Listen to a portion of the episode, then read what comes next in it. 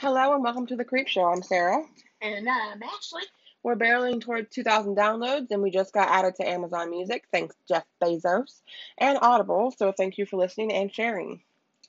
We want to keep our family growing, so please join us on social media. You can find us on Instagram at The Creep Show Podcast, and then on Facebook at The Creep Show Podcast 1, and on Twitter at The Creep Show 1. As well as our website, thecreepshowpodcast.com. All right. So, do you know what we're talking about today? You actually have a copy of what we're talking about. So Los Angeles, I'm curious. What happened? Yeah. Los Angeles, man. Yeah. Mm-hmm. We are talking about the Battle of Los Angeles. Have you ever heard of it? No? Okay, well, it maybe or may not have to do with aliens. We don't know. Aliens. It could be the aliens. It could be the government. It could be both. The aliens might be the government for all we know. You don't know. At this point, nothing surprises me anymore. Yeah. I mean, you know how people were surprised when they said, well, actually, we got aliens. And no, people still... breaking in the stores and stealing. I think that's why they did it when they did it. It was because everybody was just distracted by COVID and the Black Lives Matter movement and everything. So maybe if they say this, maybe it'll have some kind of Yep. All right, so we're gonna start with an excerpt from a Los Angeles Times article. So it says, following the December 7th, 1941 attack on Pearl Harbor, war jitters swept the Southland.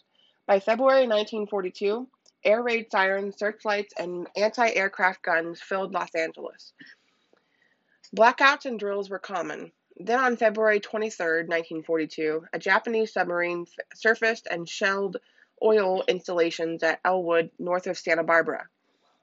In a February 24, 1992, Los Angeles Times article, Jack Smith reported on what happened next. It was on the night of February 25th, 1942, that Los Angeles experienced the Great Los Angeles Air Raid. It was a night when everyone's fears apparently were realized. Japan had brought the war to mainland America, and Los Angeles was the target. The Great Air Raid began at 2:25 a.m. on that clear, moonlit night when the U.S. Army announced the approach of hostile aircraft, and the city's air raid warning system went into action for the first time in the war. Suddenly, the night was torn by sirens. Searchlights swept the sky. Gun crews at Army posts along the coastline began pumping ack into the moonlight. In the entire episode, 1,433 rounds would be fired. Thousands of volunteer air raid wardens tumbled from their beds and grabbed their boots and helmets, those who had helmets, that is, and rushed into the night. Tens of thousands of citizens, awakened by the screech of sirens and the popping of shells, jumped out of bed, heedless of blackout regulation. They began snapping on lights. It was pandemonium.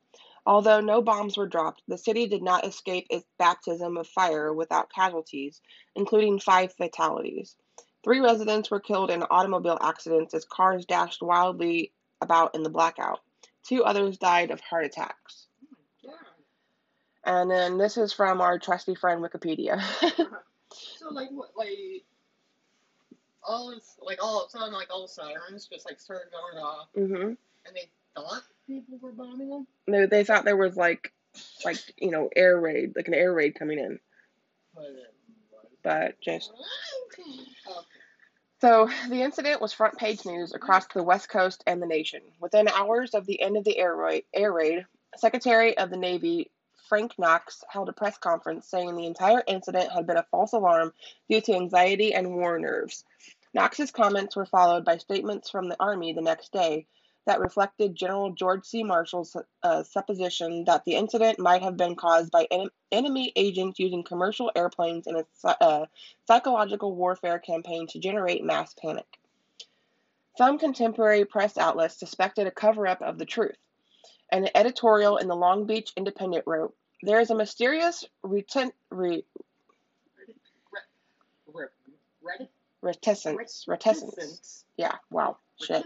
About the whole affair, and it appears that some form of censorship is trying to halt discussion on the matter. You know, speculation was rampant as to invading airplanes and their bases. Theories included a secret base in northern Mexico, as well as Japanese submarines stationed offshore with the capability of carrying planes. Others speculated that the incident was either staged or exaggerated to give coastal defense industries an excuse to move further inland. Representative Leland M. Ford of Santa Monica called for a congressional investigation, saying none of the explanations so far offered removed the episode from the category of complete mystification. This was either a practice raid or a raid to throw a scare into 2 million people, or a mistaken identity raid, or a raid to lay a political foundation to take away Southern California's war industries. After the war ended in 1945, the Japanese government declared that they had flown no airplanes over Los Angeles during the war. In 1983, the U.S. Office of Air Force History concluded that an analysis of the evidence points to meteorological balloons as the cause of the initial alarm. During the course of a fireside report to the nation delivered by President Roosevelt on February 23, 1942, a Japanese submarine rose out of the sea off Elwood, a hamlet on the California coast of Santa Barbara, and plumped 13 shells into Tidewater refinery installations. The shot seemed designed to punctuate the president's statement that the broad oceans, which have heralded in the past as our protection from attack, has become endless, endless battlefields on which we are constantly being challenged by our enemies.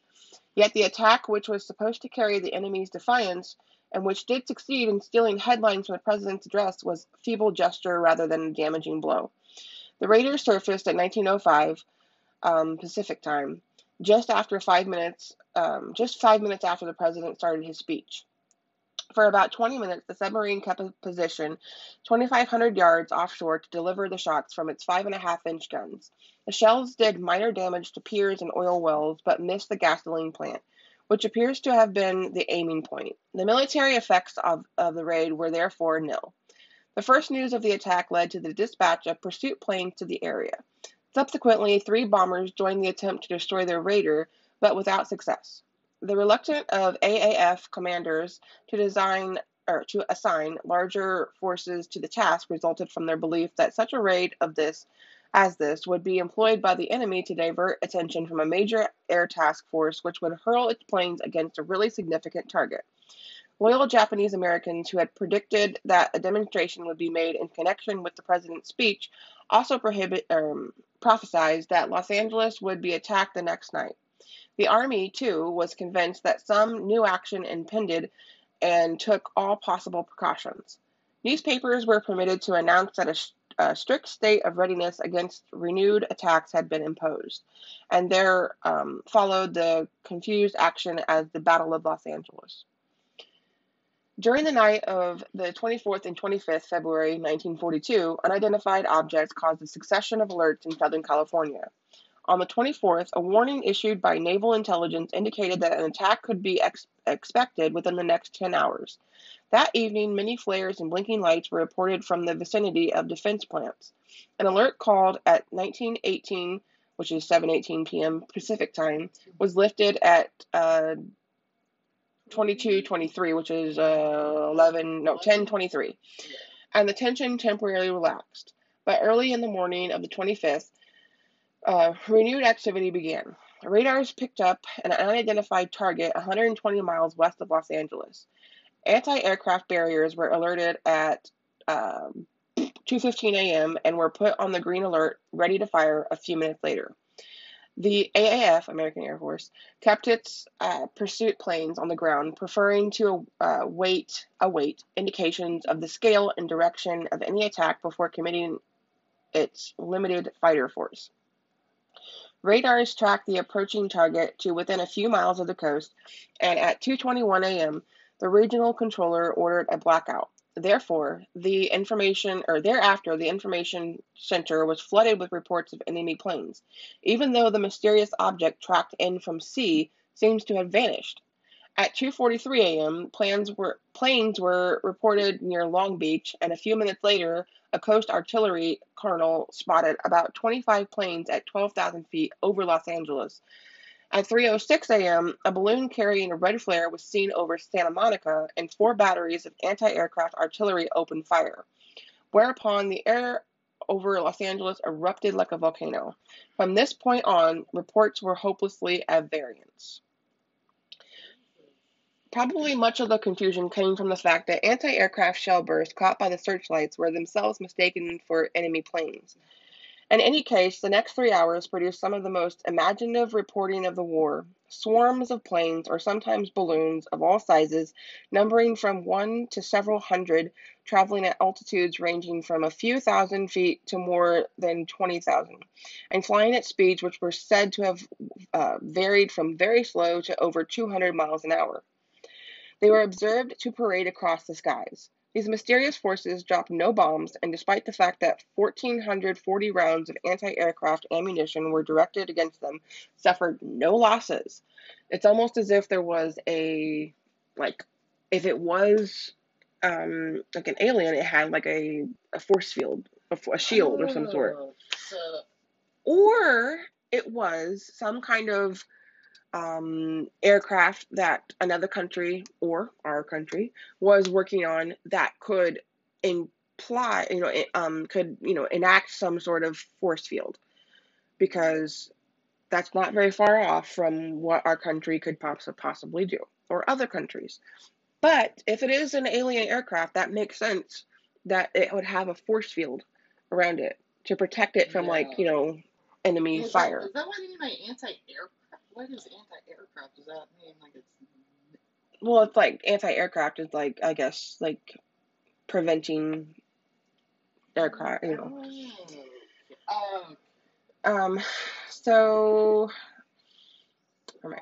So there were reports, to be sure, that 4 enemy planes had been shot down, and one was supposed to have landed in flames at a Hollywood intersection, which, could you imagine?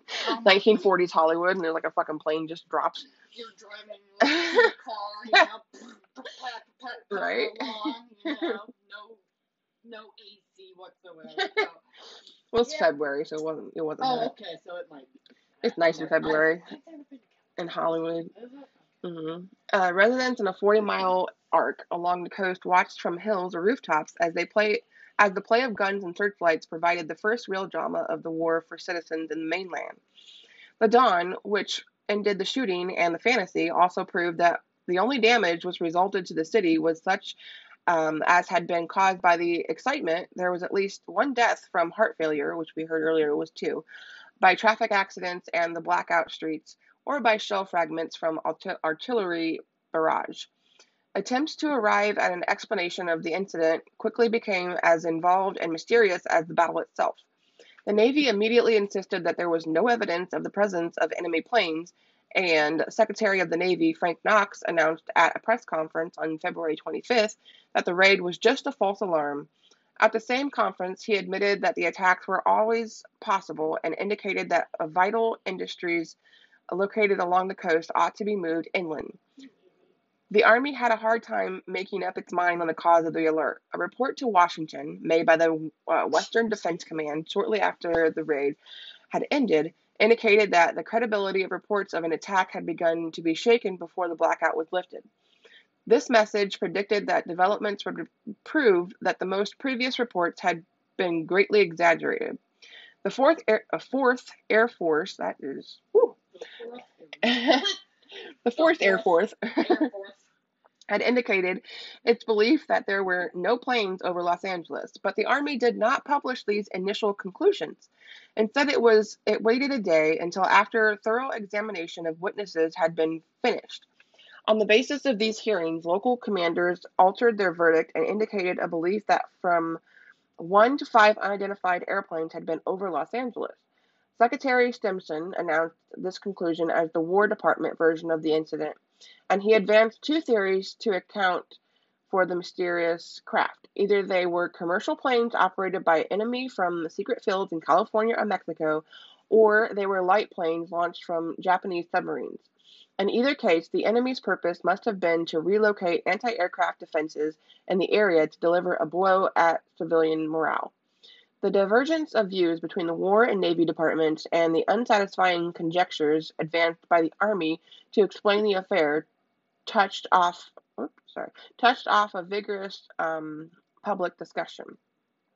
The Los Angeles Times, in a first-page editorial on February 26, announced that the considerable public excitement and confusion caused by the alert, as well as its spectacular official accompaniments, demanded a careful explanation.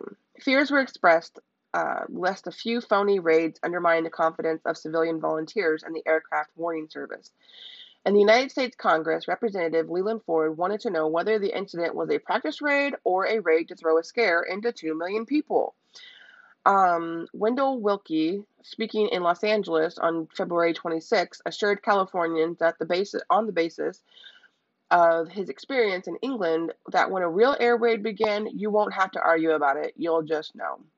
He conceded that military authorities had been correct in calling a precautionary alert, but deplored the lack of agreement between the Army and Navy. A strong editorial in the Washington Post on February 27th called the handling of the Los Angeles episode a recipe for jitters, and censured the military authorities for what it called stubborn silence. In the face of widespread uncertainty, the editorial suggested that the Army's theory that commercial planes might have caused the alert, which explains everything except where the planes came from, whether they were going, and why no American planes were sent in pursuit of them. The New York Times on February 28th expressed a belief that the more the incident was studied, the more incredible it becomes. If the batteries were firing on nothing at all, as Secretary Knox implies, it is a sign of expensive incompetence and jitters. If the batteries were firing at real planes, some of them as low as 9,000 feet, as Secretary Stimson declares, why were they completely ineffective? Why did no American planes go up to engage them or even to identify them? What would have happened if this had been a real air raid? These questions were appropriate, but for the War Department to have answered them in full frankness would have involved an even more complete revelation of the weakness of our air defenses. At the end of the war, the Japanese stated that, like I said, they did not send any planes over the area at this time of the alert, although submarine-launched aircraft were subsequently used over Seattle. A careful study of the evidence suggests that meteorological balloons known to have been released over Los Angeles may well have caused the initial alarm. I'm sorry, but if they were, and they mentioned this on another podcast that I listened to, it might have been Ohio, or I'm not sure, but if it was a weather balloon and they were like boom, boom, boom, boom, boom, shooting at it, it would have come down because it's a balloon. Yeah. Nothing happened. So if it was... It's not a fucking balloon. It was not a fucking balloon. They try to use that shit all the fucking time. Like, oh, I saw a UFO. It was a weather balloon. I saw a UFO. It was a weather balloon. No, the fuck, it wasn't. Okay? No, it wasn't. Sorry, that just... when I read that earlier, I'm like, no, it's never a fucking balloon. It's never a balloon. Unless it's Balloon Boy, it's never a balloon. You remember that a few years ago, Balloon Boy? Yeah, it was this kid. Like, initially they thought it was like a fucking flying object or some shit. It was like this round, like saucer-looking balloon thing flying to the sky. And then the dad, this crazy-ass dumbass, said that his son was missing, and he had built this, balloon thing, and that his son was in the balloon. He wasn't, though. Whenever they got the balloon down, his son was hiding in the house because the dad made him hide in the house. He wanted it to be this whole spectacle. Yeah, it was crazy. Oh, my God. Yeah. People are bored, aren't they? Right. Oh, yeah. So, the meteorological... Oh, I understand that. This theory is supported by the fact that anti-aircraft artillery units were officially criticized for having wasted ammunition on targets which moved too slowly to have been airplanes. And that's another thing they mentioned was how the fuck did all, if it was one plane, how the fuck did it get from Santa Barbara or Anna, wherever, to this place, Santa Monica, to this place, to this place, to this place, to this place. No. You ain't moving that fucking fast. Yeah. Especially in the 40s. It's like, yeah. It's like with today, possibly, you could fly from Santa Monica to wherever, you know, like that, but no. Yeah. So, after the firing started, careful observation was difficult because of drifting smoke from the shell burst. The acting commander of the anti-aircraft artillery brigade in the area testified that he had first been convinced that he had seen 15 planes in the air, but had quickly decided that he was seeing smoke. Competent correspondents like Ernie Pyle and Bill Henry witnessed the shooting and wrote that they were never able to make out an airplane. It's hard to see, in any event, what enemy purpose would have been served by an attack in which no bombs were dropped unless perhaps, as Mr. Stimson suggested, the purpose had been reconnaissance. So, there are pictures, and I'll look up a picture real quick. Los Angeles picture. So there are pictures, and you can see the lights shining up on this thing, this object. Okay. Come on now. What the hell? Yeah, and you can. It's kind of hard to. There we go. Oh, there we go. Oh no. It's getting there. You have to give it a minute. Oh. What the fuck? You can see it's kind of like a saucer shape. Fucking triangle. Yeah. It's like, it looks like a fucking flying saucer. And you can see all the lights and everything shining up on it.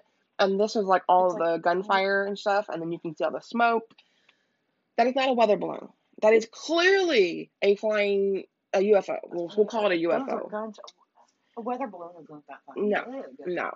I've seen on that documentary. And you can even see like on top how there's like something on top of it as well.